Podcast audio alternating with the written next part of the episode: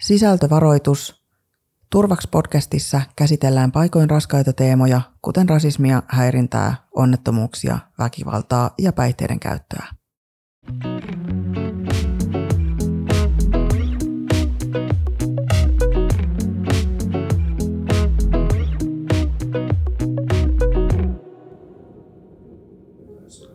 Mä olin seiskaluokalla, oli vielä ihan lämmin kesäkeli ja olin menossa pyörällä koulusta kotiin. Oli semmoinen erikoispäivä, koska mun isän syntymäpäivä oli tulossa porukkaa juhlimaan. Ja mulla oli vähän kiire koulusta kotiin auttamaan siinä juhlajärjestelyssä. Ajoin fillarilla isoon neljän suunnan risteykseen ja tuli jalkakäytävää pitkin siihen risteyksen reunalle. Mä katoin, että molempiin suuntiin menee hirveästi liikennettä Katsoin, että vasemmalta tuli auto, jonka jälkeen on sen verran väliä, että jos mä lähden heti sen jälkeen, niin ehdin ennen seuraavaa autoa. Ja box. Seuraavan kerran, kun mä tulin tajuihin, niin makasin maassa, joku piteli mun päätä sylissä. Aurinko paisto hirveän lämpimänä mun kasvoille. Samaan aikaan se aurinko oli niin kirkas, etten saanut silmiä auki. Mä kuulin mun ympäriltä hätääntyneitä huutoja, joku huusi apua, mutta mulla oli hirveän rauhallinen olo. Sitten alkoi kuulua ambulanssin ääni. Mä mietin, että mitäköhän on tapahtunut. Mua lähdettiin viemään sillä ambulanssilla sairaalaan. Siinä ajomatkalla mulle selvisi, että siinä autossa, jonka jälkeen mä lähdin ylittämään tietä, oli matala peräkärry. Mä olin ajanut fillarilla sen auton ja peräkärryn väliin. Ja mä kaaduin fillareineni sinne peräkärryn aisan päälle. Raahauduin muutamia kymmeniä metrejä. Se auton kuljettaja oli luullut tömäyksestä, että se on monttu tiessä eikä edes pysähtynyt ennen kuin näki lippiksen lentävän taustapeilissä. Mulla oli pää hirveässä kunnossa sen raahautumisen takia ja menetin liikuntakyvyn sen onnettomuuden takia useammaksi viikoksi. Sain niin kovan iskun alaselkään, että olin pari viikkoa alaraaja halvaantunut, mutta onneksi se tunto lopulta sitten palasi. Mä olin sairaalassa viikon ja yhteensä ainakin kuukauden pois koulusta. Se oli silleen kyllä niin opettava kokemus, että on sen jälkeen tullut otettua aika varovasti liikenteessä. Tervetuloa Turvaks podcastiin. Turvaks pohtii, miten juuri sinä ja juuri minä voimme vaikuttaa omaan ja muiden turvallisuuteen. Tässä podissa me mietitään näitä teemoja ja kurkistutetaan turvallisuuden eri osa-alueisiin sellaisilla alueilla, jotka vaikuttavat suoraan opiskelijoiden ja oppilaitoksien arkeen. Alussa me kuultiin tarina, joka onneksi on yksi niistä tarinoista, joissa lopulta kävi hyvin, vaikkakin aika, aika kamalan rääkin joutui siinä kokemaan, mutta silti, silti onneksi päättyi onnellisesti. Öö, liikenteeseen liittyy hirveän paljon riskitilanteita joka päivä, että välillä mä itsekin pysähdyn ihan ihmettelemään, että ja kiittämään universumin voimia siitä, että mä oon ihan siis pelkästään vain säilynyt hengissä tähän asti. Mm. Liikenteessä ja liikkumisessa on kuitenkin myös ihan hirveästi kaikkea hauskaa ja kivaa ja hyödyllistä, että sitä ei voida pelkästään sen jotenkin sen riskin kautta käsitellä. Mutta tänään puhutaan siis liikenneturvallisuudesta ja meillä on vieraana liikenneturvan Ari-Pekka Elovaara. Tervetuloa keskusteluun.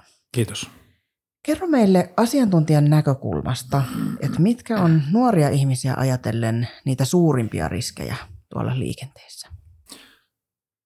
No tässä nyt äsken oli tämmöinen hyvinkin harvinaisempi pyöräilyonnettomuus, varsinkin sen peräkärryn osumisen johdosta, niin, niin niitä kyllä aika harvoin on. Mulla ei, mulla ei tiedossa yhtään, mutta liikenteessä kaikki on mahdollista ja erityisesti nuorten osalta niin tilanne muuttuu riskialttiiksi siinä kohdassa, kun saadaan moottori, jonkunlainen moottori alle. Ja käytännössä se voi olla sitten esimerkiksi näitä sähköpotkulautoja, mopoja, autoja. Tänä päivänä näitä tämmöisiä niin kuin mönkkäreiksi kutsuttuja, tai sanotaan oikeastaan näitä niin kuin raktorimönkijöitä virallisesti, mutta ne on sitten näitä katettuja mönkkäreitä ja tämän tyyppisiä laitteita, ja silloin ne riskit kasvaa. Ja äh, siinä on ehkä sellainen niin kuin selkeä piikki tilastollisestikin, että vahinkoja alkaa sattumaan. Ei pelkästään sen itsenäisy- itsenäistymisen takia. Jos ajatellaan vaikka aikaisemmin ollaan kuljettu vanhempien kanssa ja ne on sitten ohjailu liikenteessä hyvinkin pitkälle, että millä tavalla pitäisi kulkea, minkälaisia turvalaitteita käytetään, tämän tyyppisiä asioita. Mutta sitten kun lähdetään itsenäisesti liikkeelle ja jonkunlaisella konevoimalla, ne riskit kasvaa. Aivan. Noihin mönkkäreihin ja ajokortin saamiseen ja, ja muihin tota, näihin just moottorillisiin välineisiin liittyy helposti sellaisia tilanteita, että, että esimerkiksi vaikka jossain bileissä joku päättää, että no mä oon vähän tässä nyt tissutellut ja ottanut ja ehkä vähän, vähän tota, ei pitäisi ajaa ylipäätään edes pyörällä, saati sitten mitään, mitään tota isompaa välinettä. Äh, siihen ei ole aina helppo mennä väliin, vaikka sen tunnistaa sen tilanteen, että tämä ei nyt tämä ei ole ok ja näin ei pitäisi toimia. Mitä, mitä sä ajattelet, että mitä sun mielestä pitäisi tehdä, jos joku kaveri tai, tai tuttu on tekemäisillään tällaisen omituisen ja vaarallisen päätöksen? Nämä on aika hankalia tilanteita. Siinä voi äkkiä niin kuin ajatella joutuvansa itse niin kuin johonkin sellaiseen valoon, että nyt tämä on sellainen tyyppi, joka pilaa meidän ilon tältä illalta tai, tai jotain muuta. Voi tulla mahdollisesti pelkää riitaa tai tämän tyylistä. Mutta kyllä silloin, silloin kannattaa olla rohkea ja avata suunsa. Että jos niin kun näkee vaikka, että kaveri on päihtyneenä ja lähdössä ajamaan vaikka nyt mopolla tai sitten autolla, niin kyllä siihen väliin pitäisi mennä ihan rohkeasti. Kaveri kyllä sitten seuraavana aamuna kiittää siitä, että on estänyt ajamisen liikkeelle lähtemisen humalassa – mutta näihinkin asioihin me ollaan mietitty, että mikä siinä on niin semmoinen ehkä niin kuin helppo tai hyvä tapa. Ei ole ehkä sellaista yhtä oikeaa tapaa, mutta jonkunlainen puuttuminen siihen ja ehkä tämmöinen etukäteen miettiminen, että kun tällaista kuitenkin tapahtuu. Me tiedetään nuorten ja nuoret itse tietää varsinkin sitten kaveriporukoissa, että aina jotain, jotain tämän tyyppistä mahdollisesti tapahtuu eikä välttämättä humalassa, että lähdetään yhtäkkiä saadaan päähän lähteä sitten vaikka koko konklaavi yhdellä autolla, sitten sinne ängetään kahdeksan tyyppiä, että mitä tämmöisessä tapauksessa niin tehdään, niin etukäteen on jo mietitty vähän sitä, että miten me tehdään, kavereita voi olla siinä mukana, nuorethan on fiksuja, ei se niin kuin sitä tarkoita, että me tehtäisiin pelkästään niin kuin erikoisia ratkaisuja – vaan varmasti saa niin kuin kavereita mukaan siihen, että nyt tehdään tämä asia turvallisesti. Oli se sitten liikkeelle lähtemisen estäminen humalassa tai sitten joku muu tämmöinen asia, mitä, mikä sitten on, on parempi jättää tekemättä, kun lähtee sitten kokeilemaan, että selvitäänkö siitä sitten hengissä. Ju, just näin, ja, ja yhdyn tuohon mielipiteeseen, että nuoret on usein liikenteessä fiksumpia kuin, kuin vanhemmat, siis vanhemmat ihmiset, eli siis missään nimessä nuoret ei ole – liikenneturva mikään semmoinen, semmoinen tota ykkösvaara. Mutta se on, se on, jotenkin mä itse ainakin haluaisin ajatella, että mä oon mieluummin hengissä ja ehjä kuin että joku vähän sitten sanoo, että mä oon ilonpilaaja. Koska mä oon ihan mielellään ilonpilaaja, jos mä pidän sillä itseni, itseni ja kaverini hengissä. Tota, miten sä ajattelet, että on kaikkein tärkein asia, kun haluaa edistää omaa ja muiden liikenneturvallisuutta?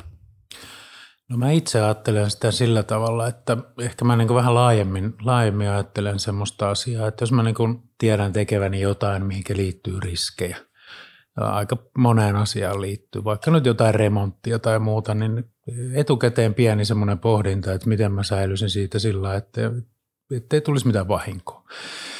Ja tämä niin kuin ajatus oikeastaan siinä liikenteeseenkin liittyy hyvin vahvasti, että sehän ei mitään niin, niin suurta rakettitiedettä ole, mutta se asenne siihen, että nyt tänään mä liikun myöskin, myöskin tänään liikun sillä tavalla, että mä aiheuta itselleni tai muille mitään turhia riskejä, niin se, jo, se on jo vielä aika pitkälle. Että semmoinen turha, turha riskien ottaminen tai välinpitämättömyys liikenteessä, niin, niin Se on se, ne on niin kuin aika lailla semmoisia tyypillisiä, mitkä sitten johtaa aina johonkin ikävään.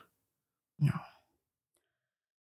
Tuolla on tota, hirveän paljon just puhuttiin mönkkäreistä, on mopoja, on skuutteja, ka- kaikenlaisia välineitä.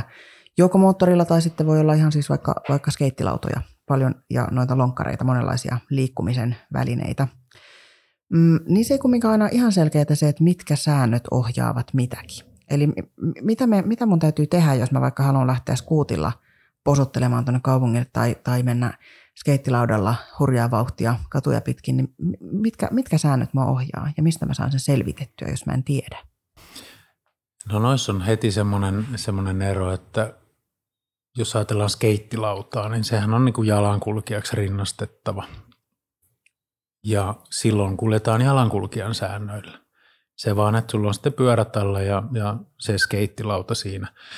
Mutta sitten kun mennään tähän sähköpotkulautailuun, kun sen sähköpotkulaudan rakenteellinen nopeus on yli 15 kilsaa tunnissa, niin kuin ne tyypillisesti kaikki oikeastaan onkin, niin, niin silloin liikutaan pyöräilijän säännöillä. Eli tässä on niin kuin aika lailla semmoinen helppo muistisääntö siihen hommaan, että millä, millä tavalla sitten niin kuin pitäisi milläkin härvelillä liikkua. Niitä on toki monenlaisia, mutta heti kun sitten on tämmöinen sähköpotkulauta kyseessä, niin, niin ellei se ole joku poikkeus, niin lähestulkoon aina mennään pyöräilijän säännöillä. Joo, ja niitähän nykyään näkee hirveän paljon. Ja tuolla ke- keväisin varsinkin on aina, aina kadut täynnä niitä, niitä skuutteja. Ihmisillä on omiakin, että ne, ne ei pelkästään enää niitä vuokrattavia. Joo, sehän on loistava peli sitten tässä keskusta alueellakin liikkumiseen. Toki niihin aina liittyy ne omat riskinsä, mutta niihin liikkumiseen liittyy aina yleensä muutenkin. Niinpä, niinhän se just on, että mm. se, se, se, missä on riski, ei ole aina mitenkään pelkkä riski, vaan siitä, siinä on myös ilonsa. tota, mm, mitä tota, pitäisi tehdä? Me puhuttiin vähän siitä, että jos kaverit haluaa kaikki tunkea samaan autoon tai, tai tota lähtee, lähtee vähän huonossa kunnossa tai vaikka kortitta ajamaan. Mutta sitten tuolla näkyy myös näillä skuutti, skuuteilla näkee joskus kolme päällä ja vaikka mitä, niin päteekö näihin samat ohjeet? Kyllä pätee se on, jos sitä pikkasen niin kuin ympäisi, niin tämmöisen sähköpotkulaudan skuutin kanssa, niin se, se on tarkoitettu liiku, liikkumaan sillä lailla, että siinä on vain yksi henkilö päällä. Aika useinhan niitä näkee, että mennään kaksin, kolmin tai voi olla jopa enemmänkin porukkaa siinä. Sitten se ei ole enää kenenkään hallittavissa se laite. Eikä myöskään sitten alkoholin vaikutuksen alasena, sillä kuulu liikkua, silloin riskit nousee erityisesti suureksi ja ihanteellistahan olisi aina niin kuin pyöräillessäkin, niin skuutinkin kanssa käyttää kypärää, joka ennakoi sitä, että jos sitten mennään nurin, niin silloin on ainakin jonkunlainen suojalaite, joka suojaa päätä. Mutta niin, sitten kun näkee tämmöisiä tapauksia, että jos kaverit on lähdössä vaikka kaksisteen yhden, yhden sähköpotkulaudan kanssa liikenteeseen, niin kyllä siinä kannattaa heti avata suu ja puuttua siihen, että vaikka nyt sanomalla, että mä en halua, että te loukkaatte ittenne, koska toi, tuossa ne todennäköisyydet on kuitenkin paljon suuremmat kuin yksin ajamisessa. Ja se skuutilaajaminen ei ole yksinkaan kovin helppoa, että se tavallaan sitten, jos kuvittelisit, että siinä on vielä toinenkin kyydissä, niin se, sehän on aika hankala hallita niin kuin sellaisenaankin. Ja sitten mä ainakin itse ajattelen sitä, että kun tuolla ajaa vaikka, mä ajan itse paljon pyörällä, että – vaikka mä itse osaisin kaiken täydellisesti ja mulla olisi kaikki hanskassa, niin joku muu ei ehkä osaa. Sitten sit mun täytyykin aika niin kuin nopeasti tehdä sitä reagointia, että hetkinen, joku muu tekeekin jotain, että mä, vaikka mä itse menisi hyvin. Ja samalla mä ajattelen sitä skuuttia. Tota, mm, mitä sitten, jos, jos vaikka sillä skuutilla joutuisi onnettomuuteen tai kävisi jotakin, niin mitä, mikä on silloin ensisijaisen tärkeää tehdä, jos jotakin käy? Tietysti auttaa loukkaantuneita, jos on loukannut itse itseään, niin tietysti siinä, siinä täytyy niin sitten ruveta jo pyytämään apua totta kai, mutta varmaan sen on sitten todennäköisesti kaupunkialueellakin joku muukin nähnyt. Mutta jos sitten on itse auttajana, niin myös sen lisäksi estää lisävahinkojen sattuminen. Se on niin kuin se heti oikeastaan se toinen, toinen tärkeä puoli, ettei siihen samaan onnettomuuteen sitten tule muita osallisia. Tämä niin kuin pätee oikeastaan kaikkiin kaikkiin tilanteisiin. Ja jos vähänkin sitä mietityttää, että mitähän tässä niin kuin pitäisi tehdä, niin 112, sieltä ne kyllä sitten neuvoo. Sinne ei voi niin kuin turhaa oikeastaan soittaa, että, että ne sitten tekee päätöksen, että lähettääkö ne apua paikalle vai ei. Että se on niin kuin niiden tehtävä sitten arvioida siihen tilanteeseen, että mikä on oikea ratkaisu. Tai sitten ne neuvoo antamaan ensiapua, millä tavalla se tehdään sitten oikein ja näin. Niin, niin näillä jo pääsee niin kuin aika pitkälle. Eli heti avunanto ja, ja lisäavun soittaminen ja lisävahinkojen estäminen, niin siinä, siinä niin kuin ollaan jo aika pitkällä. Ja tämä on mun mielestä ihan hirveän, hirveän hyvä asia ja tätä ei voi liikaa sanoa, että avun pyytäminen ei ole koskaan väärin. On se sitten se 112, on se sitten kuka tahansa ohikulkija, niin apua ei tavallaan voi pyytää liikaa. Jos tuntuu siltä, että nyt tarvitaan apua, niin silloin sitä tarvitaan. Välillä törmää myös siihen, että ihmiset miettii, että onko tämä riittävän iso asia, että mä soitan hätänumeroon. Mutta jos sitä pitää miettiä, niin se todennäköisesti on. Ja jos se ei ole riittävän iso, niin sieltä kyllä sanotaan, että voitte jatkaa päivään. Mä muistan, että mä oon itse kerran ollut auto-onnettomuudessa. Mä ajoin siis todella liukkaalla, liukkaalla kelillä niin, että hyvin tota, monta kiemuraa tehneen auton kanssa sitten ajoin ojaan. Ja olin siellä sitten, oli kaveri kyydissä ja me molemmat säilyttiin aika hyvässä kunnossa, mutta auto ei. Ja mietin, että mihin tästä pitää soittaa. Ja mä olin jotenkin, mä taisin olla 19. Mä olin jotenkin niin paniikissa, että ihan ensiksi mä soitin meidän isälle. Mä ajattelin, että meidän isä tietää aina, mitä tehdä. Ja sitten meidän isä sanoi, että soita hätänumeroa. Ja sitten mä jotenkin sille epäuskoisen soitin hätänumeroa. Ja me saatiin apua ja kaikki meni hyvin ja oltiin kaikki kiitollisia, että ei mitään käynyt sen pahempaa. Mutta tämä on jotenkin semmoinen, että jotenkin välillä aina niin ajattelee, että no onko tämä nyt tarpeeksi iso hätä. Mutta kyllä se on. Jos apua tarvitaan, niin apua pitää pyytää. Näin on. Meillä on aika tyypillisesti P-kulttuuri leivottu sisään semmoinen esimerkiksi liukastuminen. Mennään nurin, sattuu hirveästi, mutta se suu ensimmäinen asia, mitä te katsotaan, että näkikö kukaan ja nostaa näkkiä pystyy, vaikka olisi jalka poikki. Ja, ja sitten lähdetään paikalta pois. Että se, niin kuin, se vaan kuuluu jollain tavalla suomalaisuuteen. Jos on jännä, että miksi ei voi sanoa, että mua sattuu. Hmm, mä, niin. mua sattuu, nyt on paha paikka. Joo, tä, täytyykin ottaa niinku tällaiseksi oikein motoksi, että tästä hetkestä lähtien aina kun mua sattuu, niin mä sanon, että mua sattuu, jotta se normalisoidaan, että ihmisten saa välillä sattua. Ja jos kaatuu, niin se ei ole noloa. Kaikki kaatuu välillä. Kaikki kaatuu välillä, se on, se on varma. Mm. Tota, mitä sitten, kun on esimerkiksi, no näitä skuutteja varmaan kanssa viritetään, mutta esimerkiksi mopoja viritetään aika paljon, mitä ei saisi tehdä. Eli ne viritetään niin, että ne menee paljon lujempaa kuin mitä mopolla pitäisi päästä. Mitä, tota, mitä sitten kannattaa tehdä? Onko se sitten, jos, jos vaikka kaverilla tai veljellä tai siskolla tai naapurilla tai isällä tai serkulla, kellä vaan on viritetty mopo tai tykkää virittää mopo tai autoa, mitä silloin pitää tehdä tai voiko tehdä mitään? No varmasti samoja asioita kuin jo tuossa aikaisemminkin, että, että juttelee sen kaverin kanssa, sanoo, että mä en halua, että sä sen takia niin kun loukkaat itse, kun ajat liian kovaa johonkin tilanteeseen. Et, et se tyypillinen onnettomuus mopoilijoilla on yleensä se, että mopo on viritetty ja mennään siihen tilanteeseen kokemattomana liian kovaa.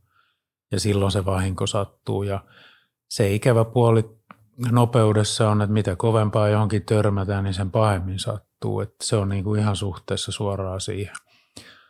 siihen. Niin sitten voisi ajatella sitä niinkin, sitäkin kautta, että sitten voi keskustella siitä, että poliisikin siitä on kiinnostunut, kun mopo pitää vaikka nyt sitten kovempaa ääntä tai erilaisempaa kuin normaalisti, niin nekin sitten saattaa muistaa aika kovillakin sakoilla. Mutta sitten, sitten yksi näkökulma voi olla vaikka sitten tämmöinen tekninen puoli, että – et tyypillisesti mopokin säilyy ehjänä, kun sitä ei rupea virittelemään. Et se on paljon pitkäikäisempi siinä kohtaa, kun pidetään se vakiona. Se toimiikin jopa paremmin, että se on, se on tehty sillä tavalla määrättyyn nopeuteen asti. Ja sitten kun sitä mennään itse ropeltamaan, niin yleensä siinä on sekin puoli, että se hajoaa kyllä sitten aika lailla nopeammin. Et siinä on niin monta näkökulmaa, mitä voi niin kuin ajatella ja lähestyä. Et varmaan niin kuin itse tietää paremmin sen kaverin, niin ja millä tavalla se kannattaisi ottaa niin kuin puheeksi, niin, niin ja etukäteen on miettinyt sitä kanssa, että, että sitten tulee varmasti paineita, että jos itsellä on vakiomopo niin sanotusti sellainen kuin kuuluukin, niin sitten kaverit yllyttää sitä virittämään, että miten siihenkin sitten voi taas sanoa. Ja näitä samoja, samoja asioita niin kuin voi käydä siinä läpi, että, niin kun haluan, että säilyn hengissä liikenteessä, ei satu vahinkoja, niin ne ei ole, ei ole niin kovat riskit mopon kanssa liikkumiseen. Poliisi ei ole silloin kiinnostunut siitä moposta, kun se on niin sanottu vakiomopo. Mopo ja kaiken lisäksi se kestääkin sitten paljon pitempään kuin kavereiden mopot, kun se on vakio. Niin ja mä jotenkin just niin kuin tuossa alussa sanoin, että välillä miettii, että miten, miten on onnekas, että on vain hengissä tuolla liikenteessä selvitessään. Mä jotenkin ajattelin, että ennemmin mä oon sitten sallituilla nopeuksilla ajavan mopon kyydissä kuin tosi nopealla mopolla ja en hengissä. Koska tuolla nyt kaikki, jotka kuule, kuuntelette tätä podcastia samalla kuin olette liikenteessä, niin olkaa erityisvarovaisia, koska kaikki tämmöinen tota, liikenteessä samaan aikaan tehty muu aina heikentää sitä keskittymistä siihen itse asiaan. Mutta siis itsekin pyöräilen esimerkiksi niin, että mä toisella korvalla kuuntelen podeja ja kirjoja ja se on aivan ihanaa, mutta kyllä mä aina huomaan siinä, että täytyy ihan niin kuin pinnistellä, että pysyy sitten keskittyminen siinä itse asiassa eli siinä liikkumisessa. Mitä muuten sä ajattelet tällaisesta, että jos ihmiset kuuntelee tosi kovalla musiikkia kuulokkeilla tai, tai noilla AirPodilla tai jollain tuolla liikenteessä, onko se, kuinka iso riski se on No kuljettajan tärkein tehtävä on keskittyä kuljettamiseen, niin sen oli se ajoneuvo sitten mikä tahansa. Tai tietysti sama kävelijänkin, että pitäisi sitten tietää, mitä ympärillä tapahtuu ja hyvä olisi sitten tietää, mihin on menossakin. Että niitäkin kuulee, että keskityin johonkin asiaan niin, niin syvästi, että huomasin olevani jossain muualla, mihin piti mennä. Ja itse kuuntelen kyllä musiikkia ajan, ajon aikana, mutta kokeilin sitten tämmöistä äänikirjan kuuntelemista ja siitä ei mun kohdalla tullut kyllä mitään. Että mä keskityin siihen kirjaan enkä ajamiseen. Että jotenkin niin kun, se on se tärkein, että itse oikeastaan tunnistaa itse, itsensä ja on rehellinen itselle, ei sitä tarvitse kellekään muulle kertoa. Että jos joku asia häiritsee ja huomaa, että mä en pysty niin keskittymään nyt tähän ajamiseen esimerkiksi, niin silloin se kannattaa jättää pois. Et yleensä kovaääninen musiikki, niin vie sen huomion siihen musiikkiin. Tai sitten vie pois kaikki muut aistit, että näköaisti on enää, enää oikeastaan millä toimii, mutta ei sitten kuule, mitä mahdollisesti ympärillä tapahtuu ja näin poispäin. Niin, niin nämä on aina vähän sellaisia myöskin tapauskohtaisia, mutta tärkein asia on se, että pystytään keskittymään ajamiseen. Niin tämä on tässäkin asiassa me ollaan yksilöitä. Joillekin se voi olla helppo keskittyä, joillekin ei yhtään. Eli tavallaan täytyy tässäkin kuunnella sitä, mikä on itselle hyvä ja mikä itselle toimii parhaiten. Joskus se voi olla, ettei, ettei kannata kuunnella mitään. Ja joskus voi olla, että voi hyvin kuunnella, jos itselle onnistuu se keskittyminen siitä kuuntelusta huolimatta. Eli, eli kuuntele aina itseäsi ennen kuin, en, enemmän kuin mitään muuta. Mikä sulle sopii, on just sulle oikein. Ja se pitää myös sut turvassa. Mm, entä jos sitten tulisi joku liikenneonnettomuus, voiko kävelijä olla syyllinen? Voiko pyöräilijä olla syyllinen? Onko se aina se auto, auton kuljettaja, joka on vastuussa? Kyllä kävelijäkin tai pyöräilijä voi yhtä lailla olla syyllinen. Se vaan, että niille yleensä käy huonommin kuin yleensä, että se vastapeluri on auto. No esimerkiksi tämmöinen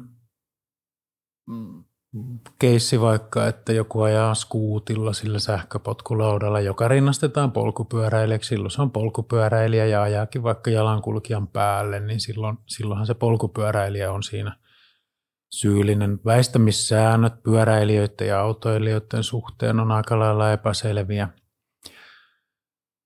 Öö, jompikumpi niistä ei sitten tiedä, että kumman pitäisi väistää aina missäkin tilanteessa. Niissä tulee – tulee jonkun verran vahinkoja, ainakin nyrkin puistuttamisia tämmöisiä, että molemmat voi olla omasta mielestään oikeassa, kun on tilanteita, jossa sitten pyöräilijän täytyy väistää ja toisinpäin, että sitten taas on autoilija, joka väistää.